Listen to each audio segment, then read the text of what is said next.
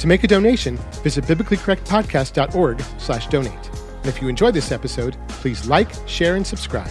Thank you for your support.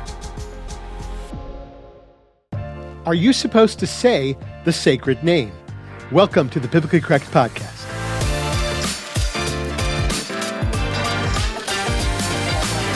Shalom, y'all. This is the Biblically Correct Podcast, teaching biblical correctness in a biblically incorrect world. My name is Kevin Jeffrey. I'm a Jewish follower of the Messiah Yeshua, Jesus, and I love teaching the scriptures. The Bible says to call on the name of the Lord, to praise and bless his name. But there's a problem, because Lord isn't actually his name. When you see the word Lord in capital letters in your Bible, that's really a stand in for something else. There's a very important Hebrew name under there, and a very important reason why translators have put another word in its place. Today, I want to talk about the sacred name of God what it is, why it's been obscured, whether we can still determine its pronunciation, and the problem created by believers who are insistent on speaking and pronouncing it, often militantly so, some even considering it a requirement for salvation. And if you haven't figured it out yet, the name I'm talking about is what's known academically as the Tetragrammaton, which literally means four letters and refers to the four letter name of God, consisting of the Hebrew letters Yud, He, Vav, and He, the Vav being believed at one time to be a Waw. The name occurs in the Hebrew scriptures over 6,800 times and is therefore widely considered to be the personal name of God.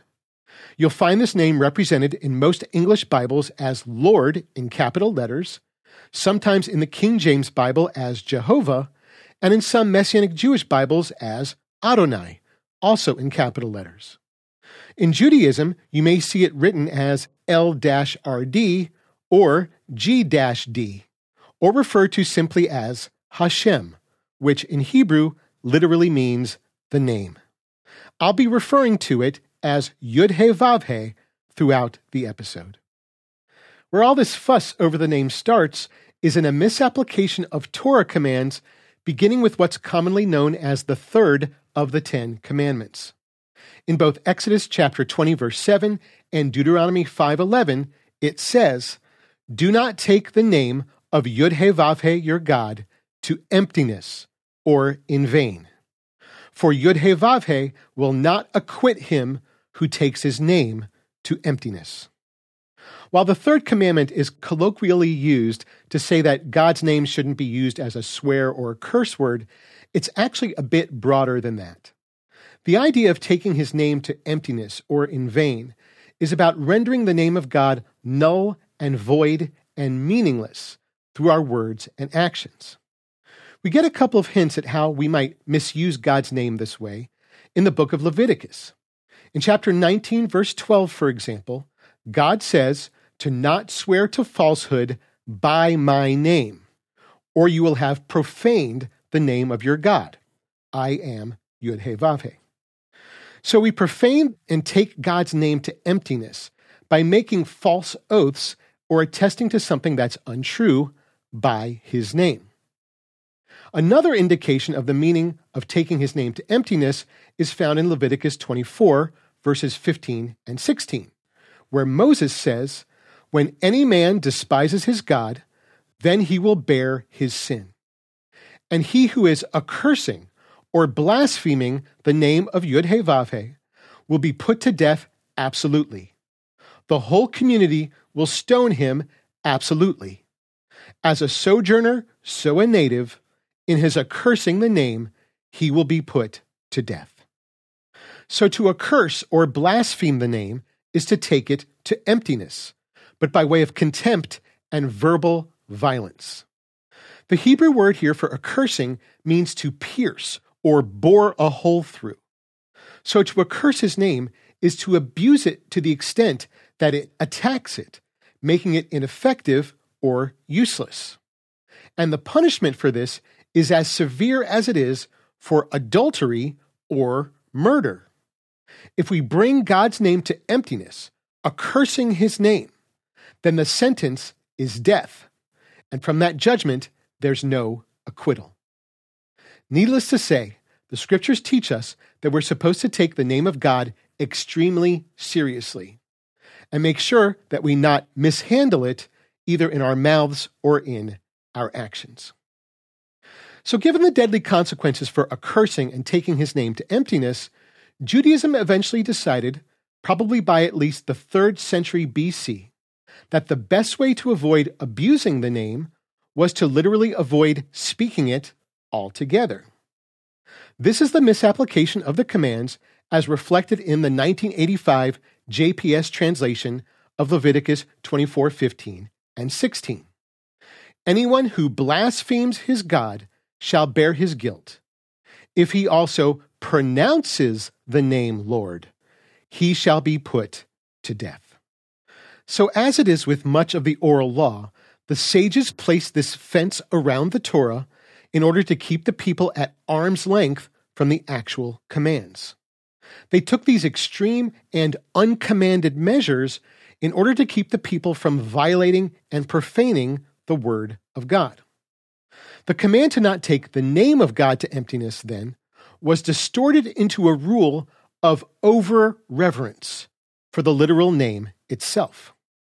The real command became misrepresented to mean that the name should never even be spoken at all.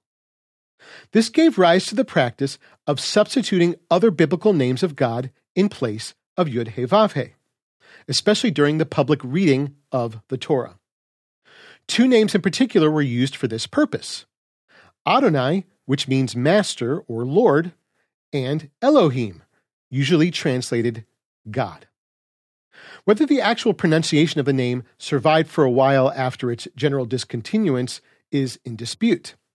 But eventually, by the Middle Ages, this practice of substituting other names for the sacred name became enshrined in the Hebrew Bible. Enter the Masoretic text with Nikudot, the vowel pointing system. Now, the Masoretes were Jewish scribes, whose work all of our Old Testaments are now based on. And they developed a vowel pointing system that we still see in Hebrew Bibles today. To oversimplify it, the Hebrew alphabet doesn't have vowels like A, E, I, O, U, only consonants like B, G, S, or T, for example. The Masoretic system of dots and lines in and around the Hebrew letters was designed to preserve the ability to speak the Hebrew language by indicating vowel sounds, much the same way that the phonetic spelling of words in our modern dictionaries depict how English words are to be pronounced. But when it came to Yud He Vav He, the Masoretes purposely mispointed the name. It was no secret that they did this, and it wasn't done with nefarious purposes. The reason for the mispointing was to simply prompt the reader to not attempt pronouncing Yud He Vav He, and instead say either Adonai or Elohim. And here's how they did it. Let's look at Adonai as an example.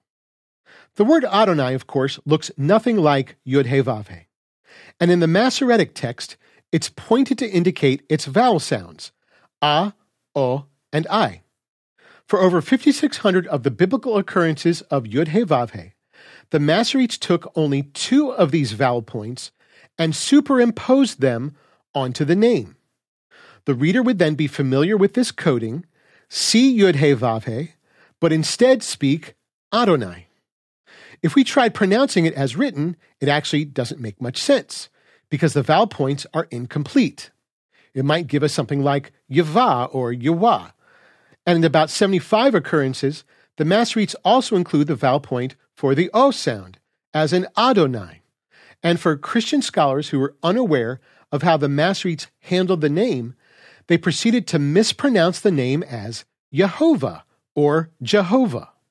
So that's completely incorrect. There's no God called Jehovah. Because again, the Masoretes never intended for the name to be pronounced using the superimposed vowel points. They used the nikudot only as indicators that a completely separate word should be spoken. So while the letters Yud He Vav He remain in the text, it didn't get pointed like most every other word in the Hebrew Bible. with the vowel points needed for its actual pronunciation. And this is the crux of the problem concerning the name. Because the Jewish tradition of an ineffable sacred name, followed by a writing system intended to preserve Hebrew pronunciation that purposely omits Hebrew pronunciation, leaves us without an authoritative way to say the name. And as a result, we now no longer know how to correctly say Yud He Vav He. The full and true pronunciation has sadly been lost to antiquity. That's just the way it is.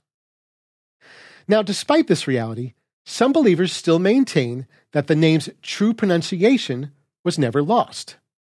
In fact, the largely accepted scholarly pronunciation of the name is Yahweh, which is apparently reconstructed partly from Hebrew, partly from other Semitic languages, and partly from Greek transliterations found in early Christian writings. Nevertheless, despite putting this pronunciation forward, scholars still generally say that this is just their best guess, that we really can't know for sure. Because if we're truly honest with the Hebrew data of the Bible, if that's all we're looking at, which we should be, there's really not enough to go on. It remains inconclusive. While there are a few hints, we still just really don't know. Here's what we do know we know that the clearly pointed name Yah occurs almost 50 times in the Hebrew scriptures, Yud He being the first two letters of the Tetragrammaton. It seems obvious that Yah is a shortened form of the name. And while it occurs sometimes as a standalone, as in My strength and song is Yah, Exodus 15:2, we most often find it at the end of the well-known word Hallelujah, meaning praise Yah. So Yah could be the first syllable in Yud He Vav. We also know the pronunciation of many Hebrew names that end with Yud He and Vav, the first three letters of the Tetragrammaton. Names like Yeshayahu or Yirmayahu and Eliyahu, Isaiah, Jeremiah, and Elijah. It retains the Yah sound of Yud He, then with the Vav adds the U sound, making Yahu. So Yahu could be the pronunciation of the first three letters of the name. But guess what? We also know the pronunciation of names that begin with those same three letters, and the pronunciations are not all the same. While the ending Yud He Vavs say Yahu, in the beginning ones, we have names like Yehu, Yehuda, and Yehoshua, Jehu, Judah, or Joshua. And no, the Masoretes didn't mispoint these in a further effort to obscure the name. That doesn't even make sense. So for the first three letters of Yud He Vav He, this now gives us four possible pronunciations Yahu, Yehu, Yehu, and Yeho. Which one is most likely to be right? Your guess is as good as mine. Not to mention, there's still that one last he sitting at the end of the tetragrammaton. And from a Hebrew language standpoint, even if we could decisively determine which pronunciation of Yud He Vav is the right one, there's still nothing to compare the name to in all of Scripture that would then give us a hint as to what to do with that final. So the pronunciation of Yud He Vav He really is lost. It didn't need to be. It's a shame that it is. But if we're sticking to the biblical Hebrew text as pointed by the Masoretes and the norms and rules of Hebrew linguistics, then this is the situation we're stuck with. But the good news is that the lost pronunciation of Yud He Vav He and the inability to audibly speak it doesn't put us in any jeopardy or stop us from calling upon or proclaiming his name. Because while on the one hand, it's pretty self evident that in order to proclaim a name, you ought to be able to vocalize it, on the other hand, when the scriptures refer to calling upon or proclaiming or blessing or praising God's name, they're not explicitly commanding us to audibly speak the name, but are telling us to make known the person and works of God, proclaiming his character and fame, and promoting his great reputation. It's not the act of articulation the commands are referring to, but the concept of relying upon and making known God's reputation and authority. We see this, for example, in passages like Deuteronomy 32 3. For I will proclaim the name of Yud He Ascribe greatness to our God. Proclaiming and ascribing greatness are parallel thoughts, with greatness being an attribute of God's reputation. We see the same type of parallelism also in Psalm 116, verse 13. I will lift up the cup of salvation, and on the name of Yud He I will call. Then there's Proverbs 18:10, which speaks to God's character. The name of Yud He is a tower of strength. The righteous run into it and have been set on high. And also in Psalm 111, verse 9, it says, He has sent redemption to his people, he has commanded his covenant forever. Holy and awesome is his name. So, yes, it would be ideal to be able to literally pronounce the name as we proclaim it. But that's not what proclaiming and calling upon his name means. Can we not call upon him if we're bound and gagged? Does the Bible not proclaim his name through the written word? It's God's reputation and character that we're being told to praise and promote. And we can still do this even if we don't know how to say the name. And yet, some have said, but you can't know someone without knowing their name. So, shouldn't we still do our best to pronounce it? Doesn't God want us to at least try, even if we're wrong? Well, there are definitely many commands in Scripture that we don't know exactly how to do, but we still try to do them.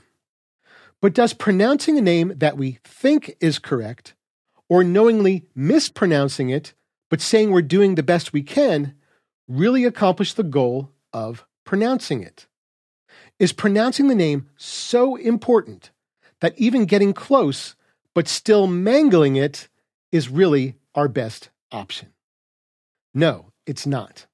Because there's actually a biblical alternative, not based on tradition, but from the Word of God itself, that shows that we can legitimately address Him without using His name. What if we're not only not required to pronounce the name, but it can be completely sufficient, appropriate, and acceptable not to? In Exodus chapter 33, verse 19, before Moses ascended Mount Sinai to receive the replacement set of stone tablets, God said to him, I will cause all my goodness to pass before your face, and I will proclaim the name of Yud to your face. Then, after Moses went back up the mountain, it says in Exodus 34, beginning in verse 5, and Yud came down in a cloud, and himself took a stand with Moses there and he proclaimed the name of Yud And Yud passed over in front of his face, and he proclaimed, Yud He Yud compassionate and merciful God, slow to anger, and abundant in loving kindness and truth, keeping loving kindness for thousands, taking away guilt and violation and sin, and will not acquit absolutely, charging the guilt of fathers on their children and on their children's children, on a third generation, and on a fourth. And Moses hurried, and he bowed down to the ground, and he worshiped. So, no less than three times while standing in God's presence did God speak his name, Yud He Vav to Moses. So Moses heard the exact correct way to pronounce Yud He Vav right? Then immediately following God's proclamation of his own name, that he is compassionate and merciful, and so on and so forth, Moses responds with reverent fear, hurrying to the ground in worship. When Moses would next speak to God, in one of the most profound, intimate moments of his life, surely he would have been fully within the spirit of the moment to address the Creator according to his name now so clearly spoken in his ears. And yet, in the very next verse, Moses opens his mouth and speaks to the Creator, saying, If now I have found favor in your eyes, O Adonai, please let Adonai walk among us. Adonai, please walk among us. So, in the literal presence of the Creator, having audibly heard God Himself pronounce His name mere seconds before, Moses responds not by calling him Yud He Vav He, but Adonai. Again, this wasn't a deliberate alteration of the text by the Masoretes. No, there isn't a conspiracy to hide the sacred name of God. This is the deliverer Moses demonstrating how to directly address the Creator, not feeling the need to speak his name, but still feeling its glorious weight. And yet, Moses isn't the only one to show us that we can use substitutions in place of God's name. Yeshua did it too. He did it every time in Matthew, for instance, when he referred to the kingdom of heaven rather than the kingdom of God. Heaven is a substitution. In Matthew 26 64, citing Psalm 110, he also says, From now on, you will see the Son of Man sitting at the right hand of the power, where the power is also a substitution for the name. And of course, the most obvious example is that whenever Yeshua would directly address God in prayer, and often when he would refer to him when he was speaking to others, Yeshua would say the word Father. And sometimes, perhaps the most intimate term of all, Abba. In Matthew chapter 6, verse 9, for example, Yeshua taught his disciples, us, to pray by addressing the Creator. Our Father who is in the heavens, set apart is your name. And in Mark 14:36, in his most desperate hour of need, we hear the Son call out, not with the audible name of He, but Abba, Father. All things are possible to you, but not what I will, rather what you will. So, as extremely important as the sacred name of God is, if pronouncing it were that crucial, that critical, then why is there not a single record of Yeshua himself addressing God by that name? But more than that, he literally teaches us to approach God in prayer, saying, Our Father, set apart is your name.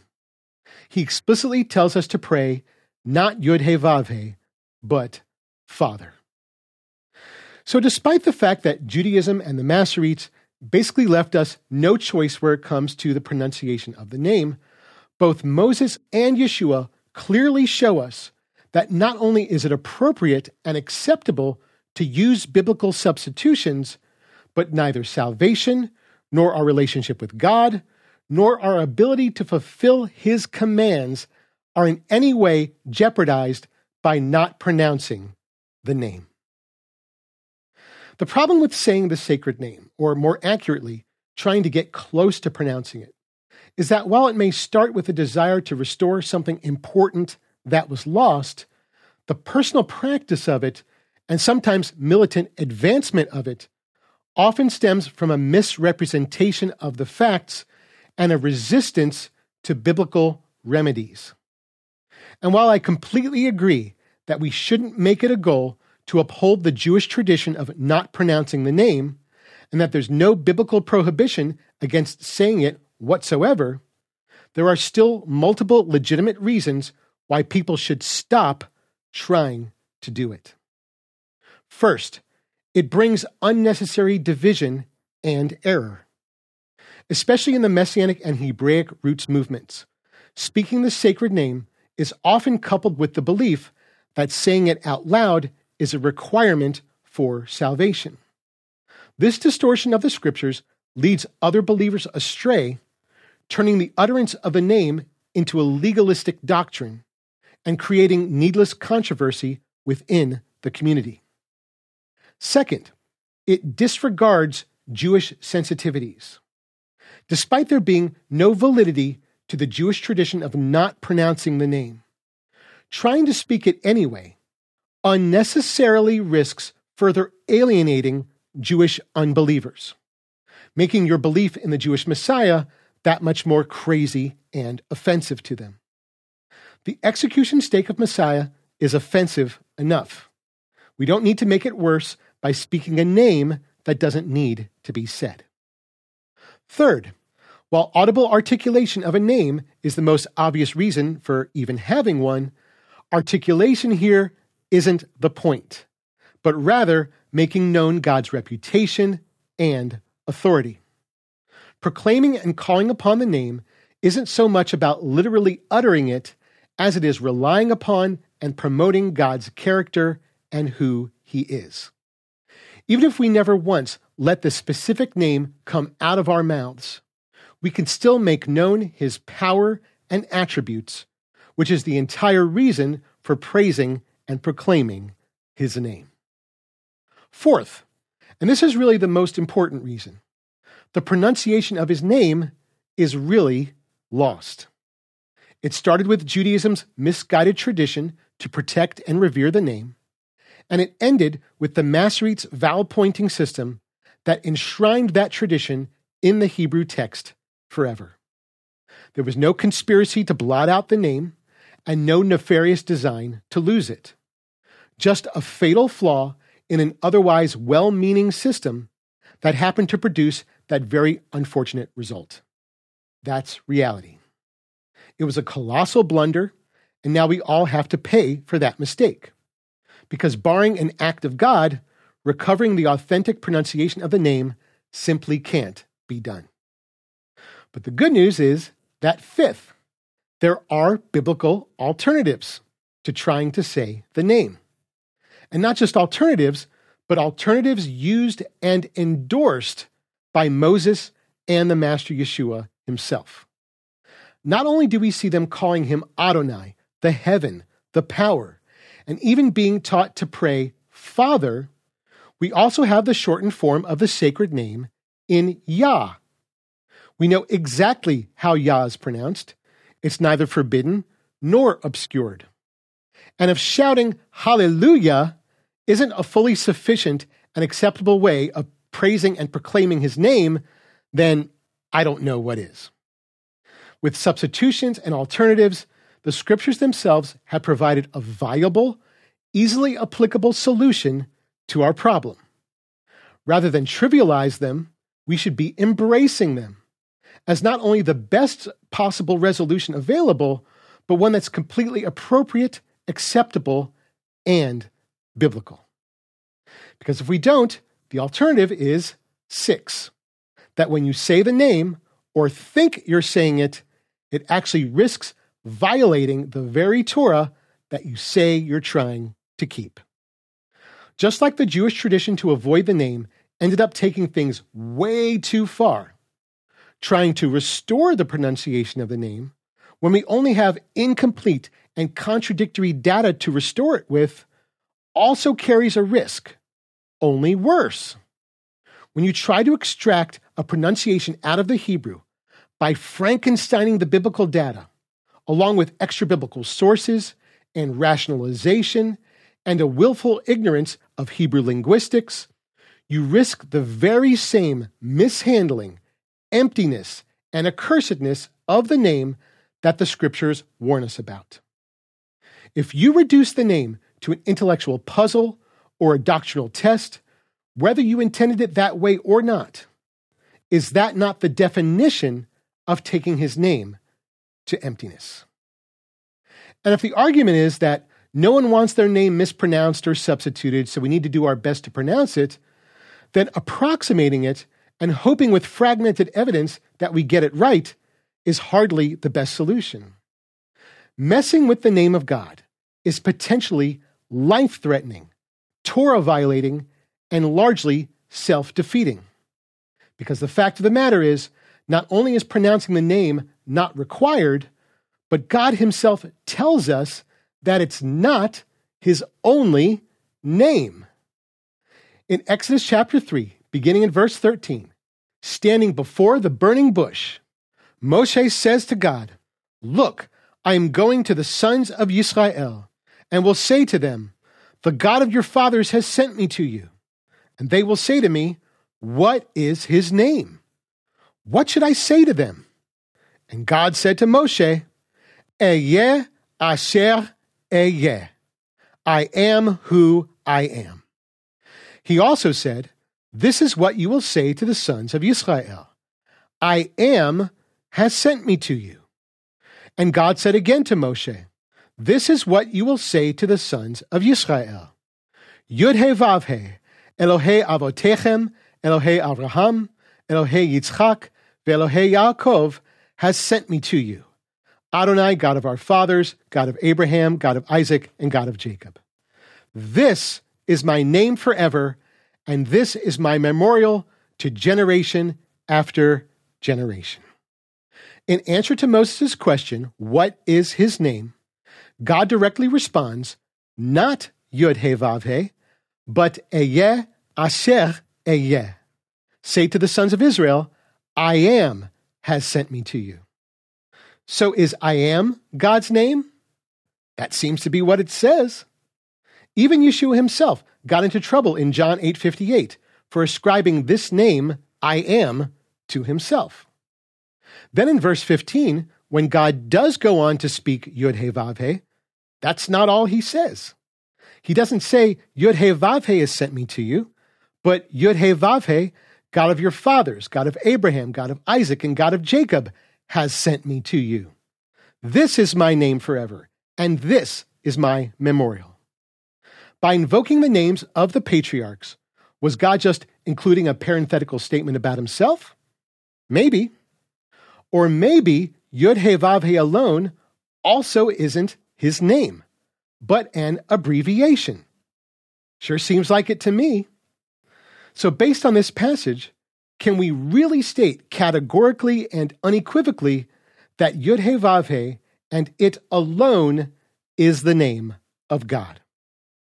The point is, we can't obsess about Yud He Vav He as if those four little letters are all that there is to his name, but that even though part of his name has now been forgotten, we can still remember his name forever that he is the God of Israel and he is who he is.